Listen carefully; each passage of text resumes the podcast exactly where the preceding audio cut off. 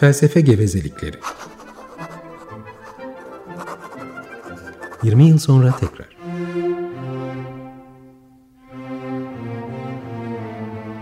Hazırlayan ve sunanlar Oruç Araoba ve Ferhat Taylan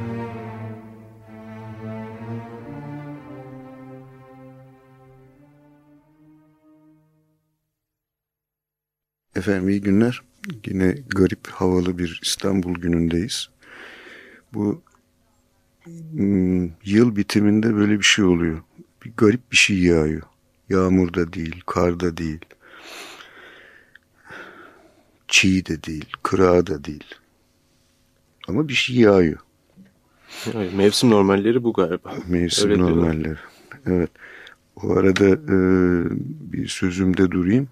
Ben biliyorsunuz böyle bir paranoya düzeyinde bir e, derdim var. Şimdi Barış'ın gözlerine bakıyorum da biraz azalıyor. Orada üstad da var.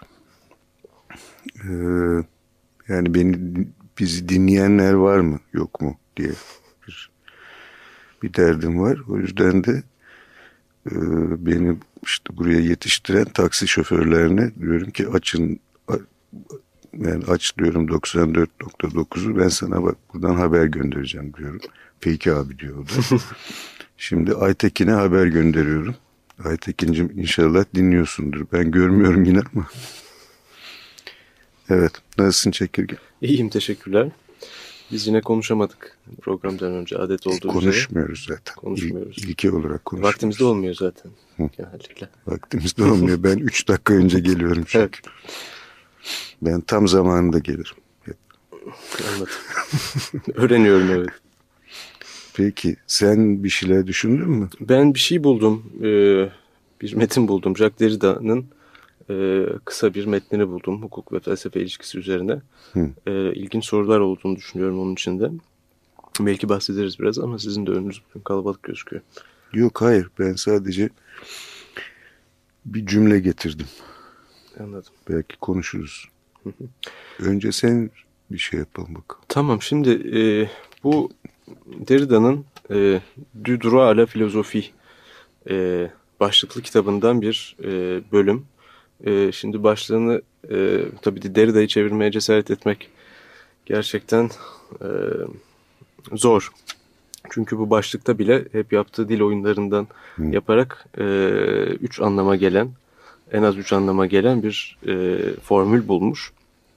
Ben en azından görebildiğim e, anlamlarının çevirilerini söyleyeyim. Bu düdura ala filozofi ilk anlamıyla hukuktan felsefeye anlamına gelebiliyor. E, ikinci anlamında felsefe hakkı hakkında yani felsefe hakkı üzerine veya e, anlamına gelebilir. Ya da duranın, e, dura çünkü hem hukuk hem de doğrudan ya da doğru demek doğrudan felsefe anlamına gelebilir. Düdura filozofi e, ya da hepsi tabii e, bütün içerdikleri anlamlarla beraber. Şimdi bu kitabın ön sözünün... Haktan felsefeye geçiş. Nasıl? T olabilir tabii. Değil mi? Dan A. Evet.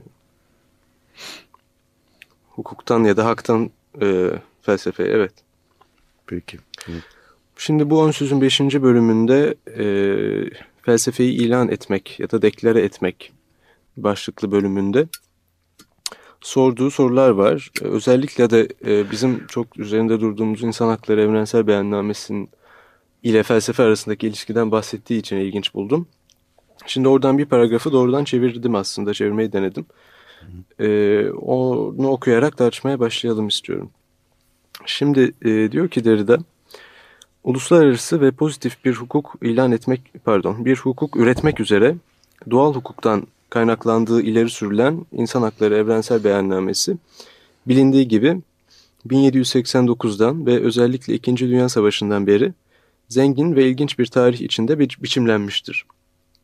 Diyor bu tarih e, giderek ilgili kavramların e, özellikle de sosyal hakların sürekli daha belirli bir hale getirilmesine doğru ilerlemiştir tarih içinde diyor.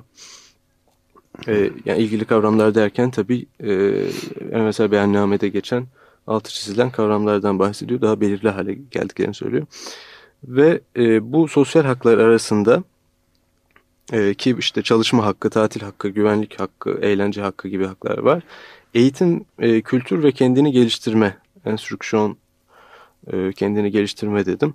Hakları da bulunuyor diyor. E, ve şimdi bu sonucularla ilgili yani eğitim hakkı, kültür hakkı ve kendini geliştirme hakkı veya tabii Fransızca'daki e, karşılığını çevirirken bir zorluk var orada. Eğitime hak, kültüre hak ve kendini geliştirmeye hak. Yani oradaki A propozisyonu aynı zamanda onu da imliyor.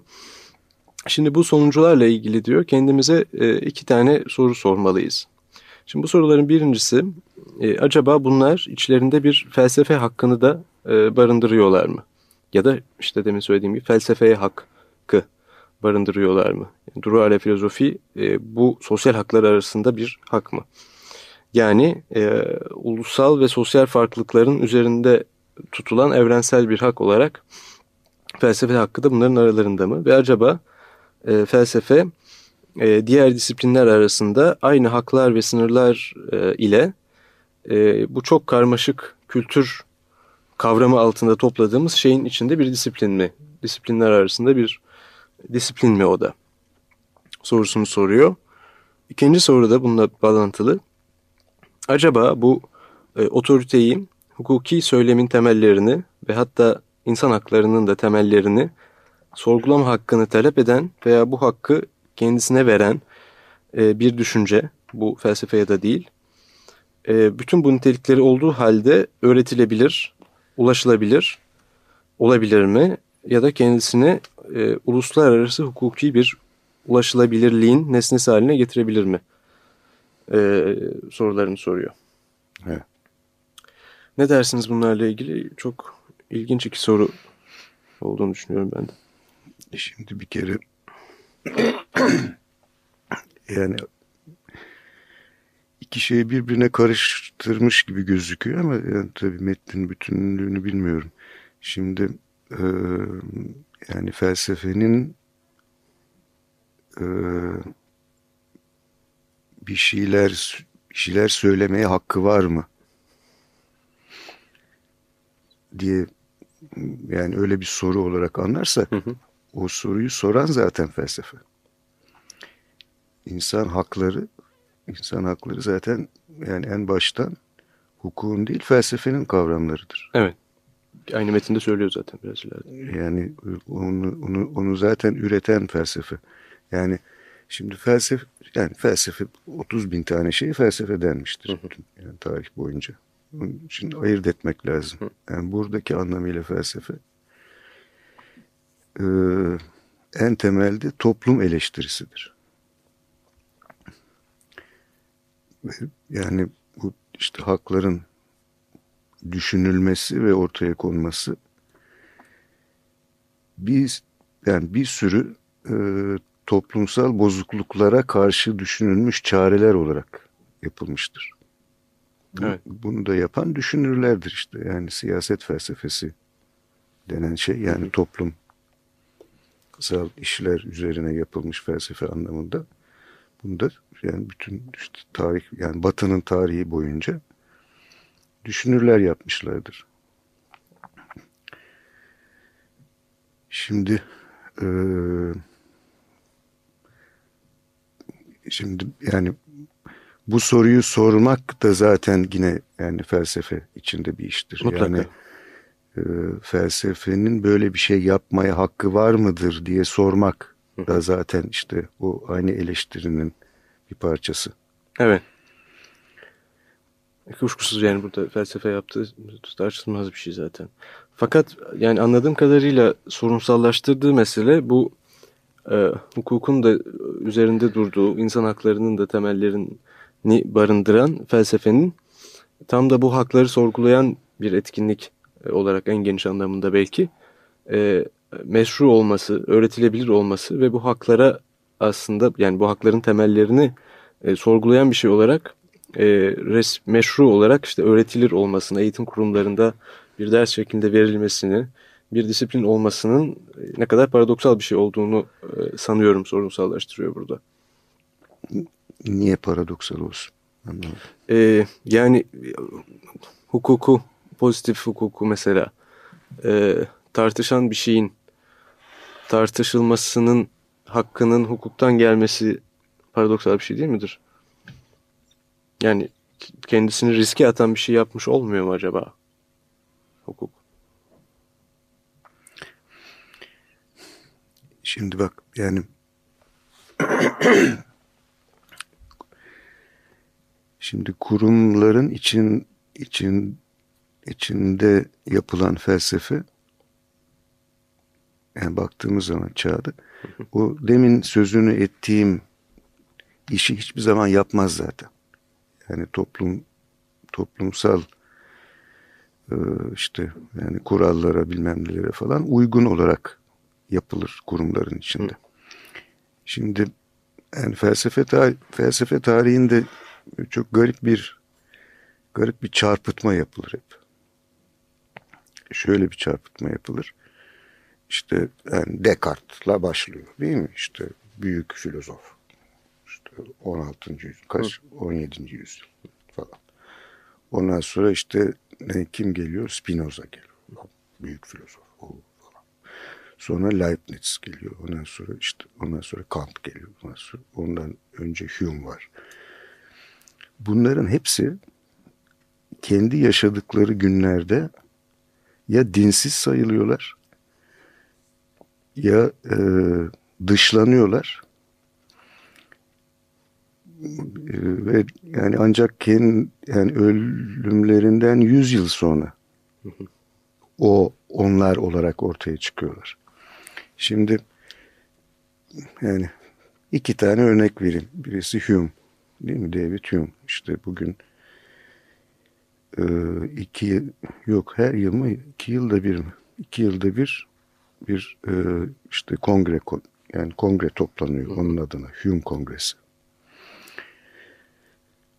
1976'dan beri çıkmakta olan bir tane Hume e, şeyi var.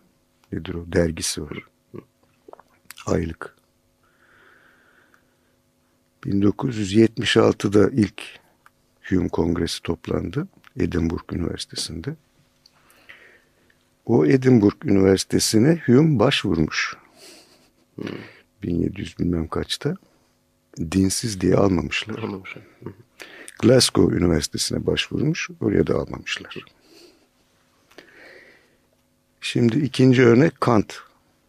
Değil mi? Kant aydınlanmanın büyük filozofu. En evet. büyük, yeni çağın en büyük filozofu. Aydınlanmanın üf üf. Ne biçim filozofu. Saf aklın eleştirisi 1781'de yayınlanıyor. 1787'de ikinci baskı yapmak istiyor. Bazı yerlerini değiştirmek istiyor. Yayıncı ya diyor işte valla diyor yayıncı hemşeri senin kitap satmıyor diyor. Onun için diyor yani sen de masraflara katılırsan diyor yaparız ikinci baskıyı diyor. 1781'den 1787'ye kadar yanılmıyorsam 250 tane mi ne satıyor? Yani böyle herkes bütün aydınlanmacılar kitap evlerinin önünde kuyruk olmuş bekliyorlar falan değil yani. Hani saf aklın eleştirisi çıktı da biz. Şimdi yani felsefe tarihinde hep böyle bir bir şey var. Geriye doğru kaydırma gibi bir şey var. Yani düşüncelerin meşrulaştırılması her zaman ortaya çıkmalarına daha sonra. Hayır, meşrulaştırılmalarından da önce anlaşılmaları için. Hı. Yani hı Descartes yani biz bugün biliyoruz yani işte büyük büyük filozof yeni çağın işte açıcı filozofu bilmem nesi. Ama kendi kendi gününde kartezyanizm e, dinsizlik demek. Çünkü yani bu adamların hepsi e, içinde e, içinde yaşadıkları toplumu eleştirerek ortaya çıkıyorlar. O toplumda olup bitenlere aykırı şeyler söylüyorlar. Evet. Ve ancak işte yüzyıllar sonra onların dediklerinin doğru olduğu ortaya çıkınca evet. anlaşılır hale geliyorlar. Evet. Yine de bu söylediğiniz sanki 20. yüzyılda e, bazı eksepsiyonları yok mu? Özellikle işte Fransa örneği aklıma geliyor. Yani Sartre'ın ya da Foucault'un yaşadıkları süreler, süreler içinde de özellikle yaşamlarının sonuna doğru hem eğitim kurumlarında hem de yani e, genel entelektüel ortamda ya da toplum içinde e, artık saygın yerleri oldukları ve felsefelerinin geniş kitlelerce özellikle Sartre'ın bildiğim kadarıyla e, anlaşıldığını ya da tartışıldığını e, gördük. Yani şimdi 20. yüzyılda 20. yüzyılda yani aslında bütün yüzyıllar boyunca e, bir miktar e, şey oluyor. E, yani işte iletişimin hızlanması. Etkisi var. Bilmem, yani yaygınlığın da daha şey hale gelmesi e, yani falan. Şimdi ama yani Foucault'u alalım. Foucault yani işte zamansız öldü kaç 83'te mi? Böyle bir şey. Şimdi acaba yani Foucault e, anlaşılmış durumda mı şu anda? Evet o bir soru tabii. Yani yerleşiklik kazanmış durumda mı? Çok tartışıldığı kesin. Yani bir yani mesela ne bileyim ben bir hekim olsaydım yani Foucault'u anladığım zaman istifa ederdim. Evet.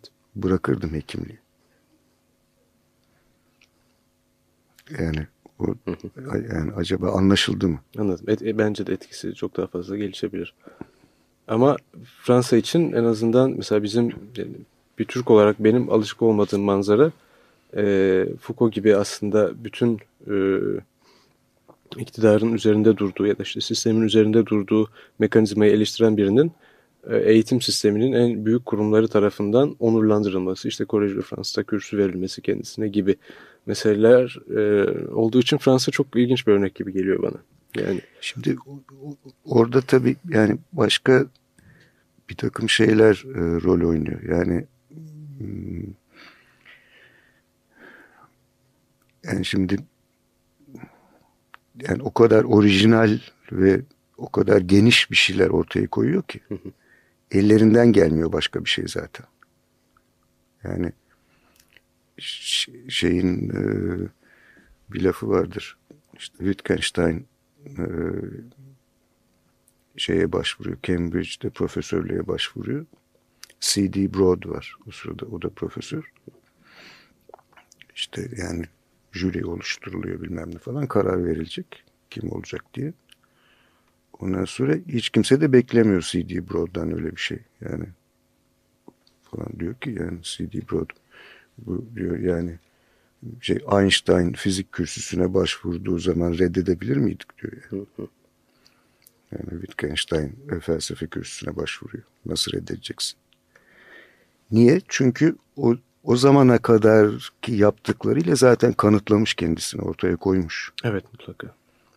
Ve onu da o yani şey gibi değil işte 18. yüzyıldaki Edinburgh Üniversitesi gibi değil tabii. Yani değil, evet. Dinsiz diye geri çevirmek anlamında. Yani ama yani onu hiçbir zaman gözden kaçırmamak lazım ki bu adam yani e, felsefe çıkıntıdır her zaman. Çıkıntılıktır. Aykırı bir şeyler yapar. Çünkü e, bozukluk görür. Yani felsefe yapmanın temelinde burada bir bozukluk var diye bir şeyi gören bir adam. Yani oturup işte insanlar ne yapsınlar? İnsan nedir? İnsanlara niye böyle yapılıyor gibi şeyler düşünüp de bir şeyler söylesin. Evet. Yani işte ben şey e, düşünüyordum. Devletin bunun karşısındaki konumu yani çok geniş anlamıyla devlet diyorum tabii felsefe için daha çok eğitim kurumları, üniversiteler ve akademik sistem ama mesela Türkiye'de e, düşünüyorum böyle bir şey olsa herhalde e, yani bu kadar işte tırnak içinde sistem muhalifi, sistem karşıtı her ne denecekse e, böyle bir birisi akademi içinde çalışmak istese büyük ihtimalle dışlama yoluna gidilecek. Ama e, Fransa'da yani tabii bu kadar e, kesin konuşmayayım belki mutlaka dışlama mekanizmaları işliyordur bazı konularda ama sanki devlet orada daha aydınlanma geleneğine e, uygun olarak yani kendilerini toplum olarak işte geliştirecek bilgi üretimine açık olmak gerektiği gibi belki bir düşünceyle çok optimist bir yorum oluyor belki bilmiyorum e, dahil ed ediyorlar. Tama tamamen tamamen yanılıyorsun çekirgeciğim. Şimdi Foucault'un Foucault'un kuramından sana hemen niye yanıldığını anlatayım. Şimdi iktidar rezistans gerektirir her zaman. Yani kendisine e, kendisine aykırı, kendisine direnen bir şeyler e, gerektirir. Niye? Yani e, çünkü hep ve yalnızca kendi istediğinin yürürlükte olduğu bir ortamda iktidar kendini gösteremez. İktidar olarak kendini ortaya koyabilmesi için karşısında bir şey olması gerekir. Evet. Bir karşıtlığa, hani bizde hep işte derler ya iç ve dış düşmanlarımız varmış bizim hani. Derler. İç ve dış düşmanlarımız. Onlar olmadan yani bir şey yapamazsın ki. Yani hiçbir düşmanın yoksa, hiç böyle sana karşı e, direniş gösteren, sana karşı çıkan hiçbir şey olmasa senin iktidarın nereden belli olacak ki? Değil mi? Hani şeyi konuşmuştuk geçen gün. Bütün o işte yani New York polis sistemi. Evet. Yani suçlular olmasa onlar onlar ne yapacaklar? Böyle yani oturup işte ne bileyim kahve içecekler. Evet yani şey... Bir şey olması lazım ki o iktidar kendini göstersin. O yüzden de iktidar her zaman özür dilerim. İktidar her zaman kendine karşıtlar bulur. Ve ikinci ikinci mekanizmada o karşıtları kendi içine alır. Hı hı. Yani kendi, yani geçen günlerde okudum şeyde e, hatırlamıyorum şimdi. E, bu şey Cezayir e, şey olayları sırasında işte Sartre e, karşı çıkıyor. Yani Fransa'nın ne işi var orada bilmem ne yapıyorsunuz falan diye. Ondan sonra De Gaulle şey demiş. E, Monsieur Sartre Fransa'dır demiş. Şimdi ama yani, yani çok ilginç. Evet tabii. Çok ilginç bir şey. Değil mi? Yani o yani şimdi Foucault da işte yani Collège de France University of Southern California'da bir sömestre şey e, işte kürsü. Hı hı. Normal mezunu zaten. Newsweek'te böyle şeyler fotoğraflı bilmem neler falan röportajlar. Hı. Gayet iyi farkında Foucault tabii Hı. ne yaptığını. Hani ben bir kere demiştim ya yani iktidarın gövdesine bir ur olarak yerleşmek. Evet. Yani iktidar Foucault'u içine almazlık edebilir miydi zaten? Fransa'da etmedi, edemezdi. Demek. Edemezdi. Evet. Tam da o farktan bahsediyordum. Yani biri iktidarda öteki değil demiyorum tabii Türkiye ve Fransa için. İkisinde yani ve de e, birisi daha olumlu demiyorum ama sanki daha gelişmiş bir mekanizma. Karşıtını içine yani almak, daha, bünyesinde daha, barındırmak. Olumlayarak söylemiyorum ama. Daha ince. İnce. Belki. Daha evet. yani in, rafine. Ama ilginç bir fark yani. Evet. Çok gevezelik ettik bir ara verelim evet, artık. Peki efendim bu, bu bizim çırak zaten yavaş yavaş bu programı ele geçiriyor. ben artık çırak durumuna düşeceğim galiba. Yine tutmuş Keith Jarrett bulmuş. Siz 3'ü 25 geçe gelince programın e, selameti açısından duruma el koyma gereği. Duruma el koyuyorsun. Peki efendim şimdi Keith Jarrett'le modernize oluyoruz. Keith Jarrett Silence albümünden Rainbow dinliyoruz. Açık Dergi Evet efendim Keith Jarrett dinledik. Bir de adını da Silence koymuş. Ne biçim sessizlikse. Peki şimdi e, şimdi bir e, dinleyicimiz aramış Erdal Eroğlu e, yani dinliyorlar mı diye e, sordular diyor. Evet dinliyoruz diyor. E, sağ olun Sayın Eroğlu. Biz bu arada yine numara vermedik. Vermedik. PBX'li yakışıklı numaramızı verelim efendim. 296 23 89 Avrupa tarafı 212. Evet. Söyle bakalım. Evet şimdi deminki gevezeliğe biraz devam etmek üzere ben bu... E... Bu gevezelik için de yani yaşayan en geveze filozofu bulmuşum bakıyorum. Yani Derrida kadar geveze herhalde olunamaz. Çok eser verdiği için mi söylüyorsunuz Evet. bunu? Evet. Evet herhalde. Ee, şimdi bu e, felsefe hakkı, hukuktan felsefeye, doğrudan felsefeye, felsefe hakkı hakkında gibi anlamlara e, gelen başlığı olan kitabından Derrida'nın Düdürale Filozofi kitabının ön sözünün bu 5. bölümünden e, anladığımı bir yani felsefe hakkı neden felsefe hakkı diye bir şey olmalıdır konusunda anladığımı zannettiğim şeyi e, özetleyerek söylemek istiyorum. Şimdi şunu söylüyor e, bir dil edimi olarak diyor her deklarasyon her zaman bir felsefi bildirimler toplamı olmuştur. Her zaman böyle olmuştur. Ve bu disiplinin felsefenin adını geçirmese bile her zaman bir felsefenin, belli bir felsefenin felsefe eğitiminin ve özellikle de dil felsefesinin etkisi altında e, yazılmıştır. E, ve doğrudan bu etkinin altındadır diyor. Ondan sonra da e, biraz daha e, sonraki bir bölümde e, şunu söylüyor yani benim diyor yazdığım şu anda beni okuduğunuz şu anda bile e, işte beni e, okuyabilen okuma e, olanağı olan birkaç bin insan dışında e, bilginin geçişi bilginin anlamın geçişi ve yorum ve ikna etkileri çok eşitsiz bir şekilde dağıtılmıştır diyor. Hı. Dolayısıyla yani bu kadar felsefe tarafından belirlenmiş, belli bir felsefe tarafından ortaya çıkarılmış e, haklarla doğrudan ilişkili büyük bir topluluk, büyük bir kitle e, felsefeden habersiz olduğu için burada bir sorun olduğunu düşünüyor ve ondan sonra da felsefe hakkından bahsedecek. Hatta şeyden de bahsedecek. Hmm, Doğrudan dille ilgisi olduğu için yani bir dil felsefesi tarafından da e, araştırılması gerektiği için bu insan haklarının ki e, politik mücadelelerin e, de kaynağını oluşturuyorlar. Aynı zamanda dile dair bir eğitimle de desteklenmesi gerekirdi. O yüzden işte okul, felsefe eğitimi e, ve dil deneyimi e, bunlarla çok e, esansiyel, temel bir bağlantısı olduğundan bahsediyor.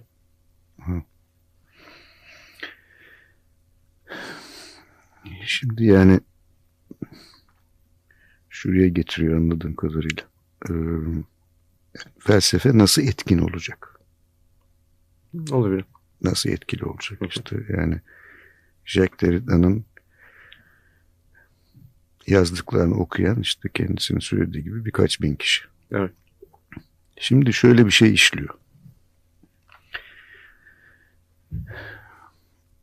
Hmm, Şimdi bugün bugün Almanya'da Kant'ı görebilirsin sokakta. Ne biçiminde? Nasıl görebilirsin? Mesela e, iki taraf iki taraftan bir kilometre boyunca hiçbir araba olmayan bir ışıklı kavşakta kırmızı ışıkta bekleyen bir Almanı gördüğün zaman orada Kant'ı görürsün. Nasıl, nasıl oraya gelmiştir Kant? Yani şöyle oluyor. Şimdi Kant okuyan Alman herhalde işte ne bileyim ben 2000'i geçmez. Yani deride okuyan Fransızlardan daha azdır muhtemelen. Olabilir. Şimdi ama o Kant okuyanlar başkalarını okutuyorlar. İşte yani felsefe profesörleri Hı değil mi? İşte diyelim yani lise öğrencisi, e, e, lise öğretmeni yetiştiriyorlar. Evet. Lise öğretmenleri de lisede öğrencileri yetiştiriyorlar. Yani bu böyle bir yani piramit düşün. Yani yukarıdan aşağı gittikçe genişleyerek aşağı doğru etkisi geliyor felsefenin. Bu yani herkesin yani istese de okuyamaz zaten. Evet Yani- tabii. tabii. Yani belli bir anlamda. İşte yani insan haklarında da böyle bir şey oluyor. Yani işte Locke, Hobbes, onlardan da önce şey nedir o Grotius. Ee, bugün belki de kimse okumuyor onları. Ya da işte ancak birka, birkaç yüz uzmanı falan var onlar okuyorlar. Yani two treatises, two treatises on government. Acaba kaç kişi okumuştur? Yani Avrupa Parlamentosu üyelerinden acaba kaç kişi okumuştur? Bilmiyorum. Birleşmiş Milletler görevlilerinden kaç kişi okumuştur? Ama ne oluyor? O yani işte söylediğim e, aşağı doğru e, genişleyerek yayılan bir etki olarak insanlara ulaşıyor sonunda. İnsanların kafalarına ulaşıyor. Evet. Tabii yani şey demenin şimdi e, herkes felsefe okusun gibi bir şey söylemek de öyle, çok öyle, çelişkili ve tuhaf bir şey zaten.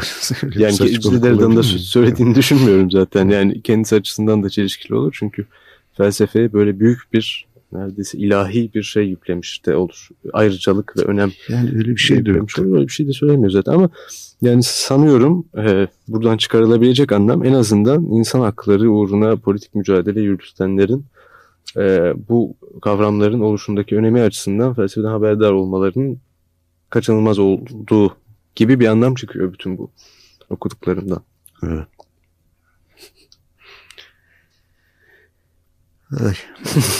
Peki. Peki hadi bir tane daha geçer çal. Çalalım. Yani felsefe, felsefe yani nedir felsefe? 30 bin tane ayrı şeye felsefe denmiştir tarih boyunca. Evet. Şimdi yani Newton'un kitabının adını biliyor musun? Hayır. Hangisi? Yani Newton'un kitabı işte yani. yani fizik kitabı. Fizik kitabı. Yer çekimi bilmem ne falan. Onları anlattığı kitabın adı. Latince. Ee, Principia Philosophica bilmem ne bilmem ne bir şey daha bir işte doğa şimdi hatırlamıyorum. Yani, naturalis diye yani, yani bitiyor. Şimdi yani Newton'a sorduğun zaman sen ne yapıyorsun kardeşim diye. Ben doğa felsefesi yapıyorum derdi sana. Yani bu da felsefe. Evet. yani felsefe adı nelere verilmemiştir şimdiye kadar. O yüzden yani şuna bakmak lazım. Yani her yani her çağda her dil tabii yani en, en önemli aracı felsefenin. En önemli değil. Yani tek evet. aracı zaten. Ee, bir dil çerçevesinde o çerçeveyi eleştiren ve ona aykırı bir şeyler söyleyen bir şeydir her zaman. Şimdi işte şey Sokrates hiçbir şey yazmamıştır ama yani Platon'un aktardığına göre işte mahkemesinde şey demiş. İşte Atinalılar demiş. Atina büyük bir attır. Ben de bir at sineğiyim demiş. İşte ben gelip onu ısırıyorum. Ondan sonra o, o, çünkü boyuna uyumaya niyetleniyor. Ben onu ısırmazsam o uyur. Onu o uyumasın diye ben onu ısırıyorum. Beni öldürürseniz bir ikinci bir at sineğini pek kolay kolay bulamazsınız diyor. İşte yani felsefe odur. At sineğidir. Yani içinde yaşadığı toplumu uyumasın diye ısıran bir şeydir o türden işler yapanlara da işte filozof deniyor. Evet şimdi iyi bir felsefe gevezeliği yaptık efendim. Jarrett'a bakalım yine. Tamam aynı albümden Silence albümünden Trieste'yi dinliyoruz. Evet efendim bu yani Keith Jarrett beni bayıyor doğrusu. Onun için fade out ettik zaten 5 dakikamız var. O arada Lale Mansur'a e, mesajı için teşekkür ederiz bizi hep dinliyormuş. Bakın soruyordunuz hiç dinleyenimiz var mı diye. Taksi evet. şoförlerinden Lale Mansur'a kadar geniş bir kitle tarafından dinliyoruz. Peki ama gaz, gaz, e, şey, taksi, taksi şoförünü ben ayarttım. Şimdi bir şey, beş dakikamız var çekirge. Ben de buraya gelirken bir cümle gördüm. Bir tane işte pankart gibi bir şey. Trafik Denetleme Şube Müdürlüğü ve bir sigorta şirketi herhalde işte sponsorluğunu almış. Şey diyor. Çocuklar geleceğimizdir. Onlara dikkat edelim.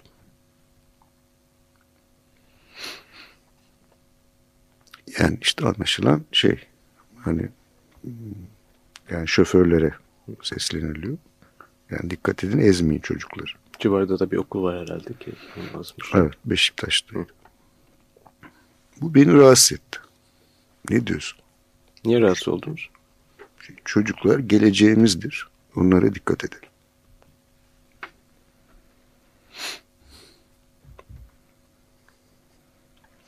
Şimdi şey beni de rahatsız ediyor. Ee, buradaki yani ilk bölümdeki bu çocuklar geleceğimizdir meselesinde e, gençlik işte gençliğe emanet edilen ülke gençlik geleceğimizdir. Bugünün gençleri yarın yöneticileri biçimindeki e, Türkiye'ye özgü durum e, beni de açıkçası oldum olası rahatsız etmiştir.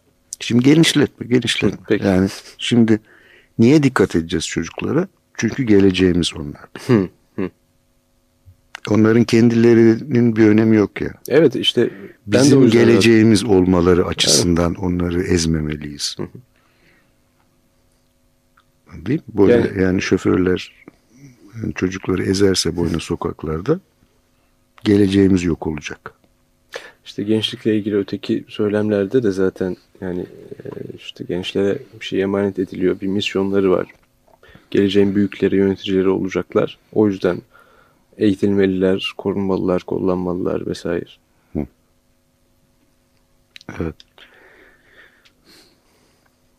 Yani bir işe yarayacaklar. Hı hı. O yüzden onlara dikkat etmek lazım. Evet işte ekonomiyi geliştirecekler herhalde. Bir şeyler olacak falan. Hı. Bir şeylerin aracı olacaklar. Hı hı.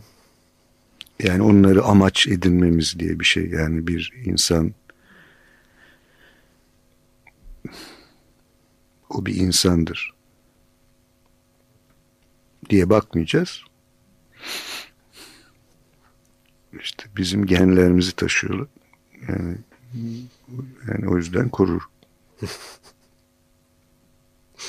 evet eğitimle ilgili bence çok ağır sonuçları olan bir düşünme biçimi. Evet bir yani kendi dışında bir amaca yönelik bir araç olarak yetiştirilmek. Evet. Değil mi? Eğitimden anlaşılan. İşe yarar hale getirmek. Hı. Üretebilir hale getirmek gibi. Evet. Eğitimin amacı halbuki bir insanın kendisini geliştirmesinin e, kendisini geliştirme araçlarını ona kazandırmaktır.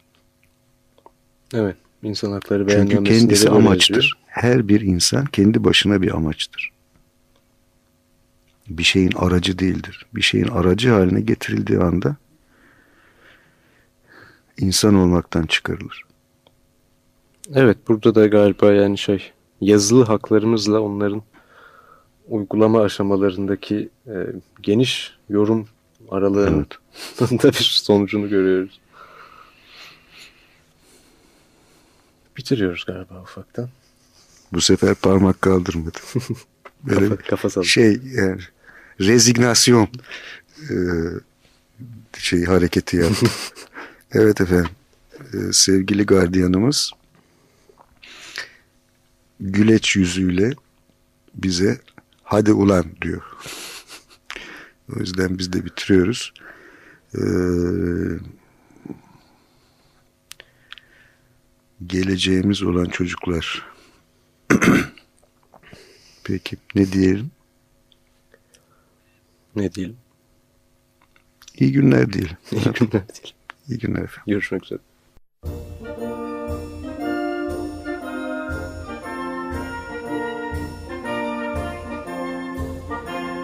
Felsefe gevezelikleri. Hakikaten. Hak, hukuk, hakikat vesaire. Usta geveze. Oruç Aroğlu. Çırak geveze. Ferhat Taylan. 20 yıl sonra tekrar.